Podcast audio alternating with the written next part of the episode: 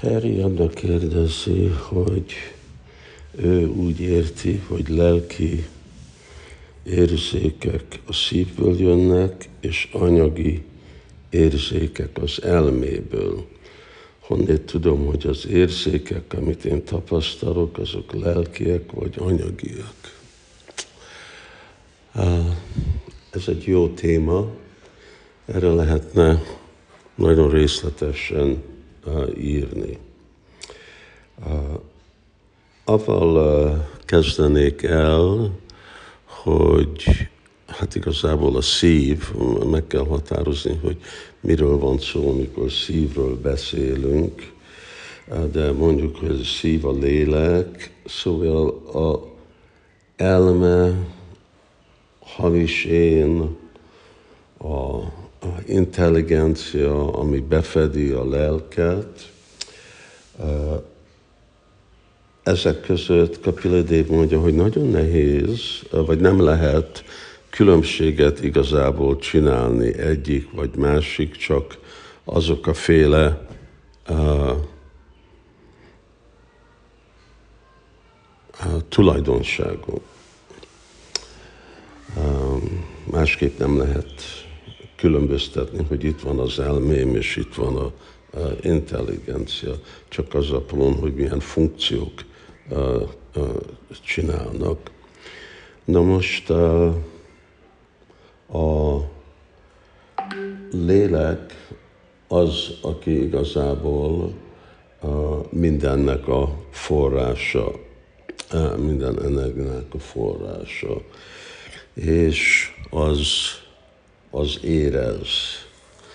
De ezek a érzések, ezek be vannak fedve, burkolva ezekkel a mano, buddhi, révacsa, a hankára. Szóval ezek befedik a lelket, bína, prakriti, astada, és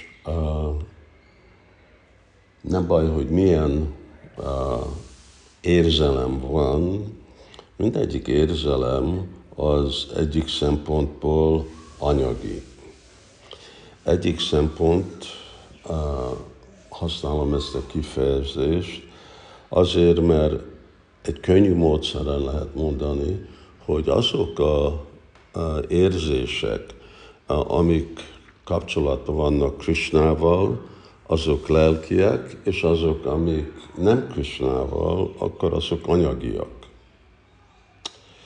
De ugyanakkor nekem van valami érzés, énekelem Hari Krishnát, addig, amíg a finom fizikai test szennyezve van, főleg a hamis én szennyezi a másik kettőt, mert a hamis én önmaga szennyez, és ez a ugye, szennyesség, ez az, hogy én ez a test vagyok.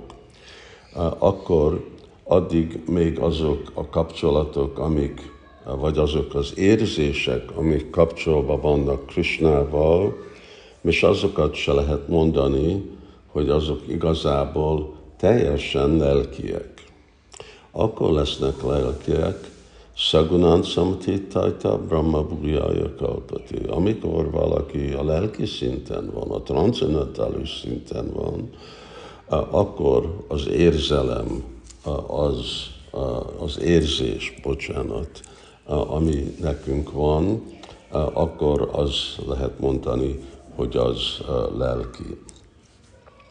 Szóval ebbe a perspektívbe kell tartani dolgokat, azok az érzések, amik nekünk vannak Krishna felé, ezeket jó kultiválni.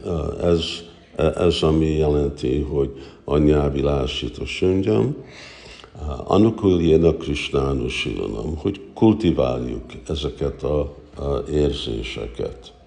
Szóval ez, ez nekünk a célunk igazából, hogy így fejlődjünk a lelki életbe. És az anyagi, azok meg akkor fednek be jobban és jobban.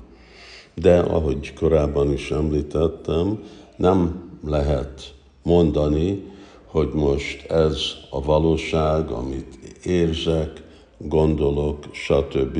Addig, amíg szaguna, amíg a kötőerőnek a hatásától nem vagyok szabad. Akkor valaki nem csinál hibát, akkor nincs illúzióba, stb. De ez a bhava bhakti, vagy az extaktikus szinten van, amikor történik. Szóval, hogyha akarjuk az igazi lelki érzéseket, akkor az az extatikus szinten kezdődik, de addig azok a dolgok, amik kapcsolódnak Krisnával, akkor avval lehet mondani, hogy ez lelki, azért mert kapcsolódik Krisnával, és ő meg a legfelsőbb lélek. Hari Krishna.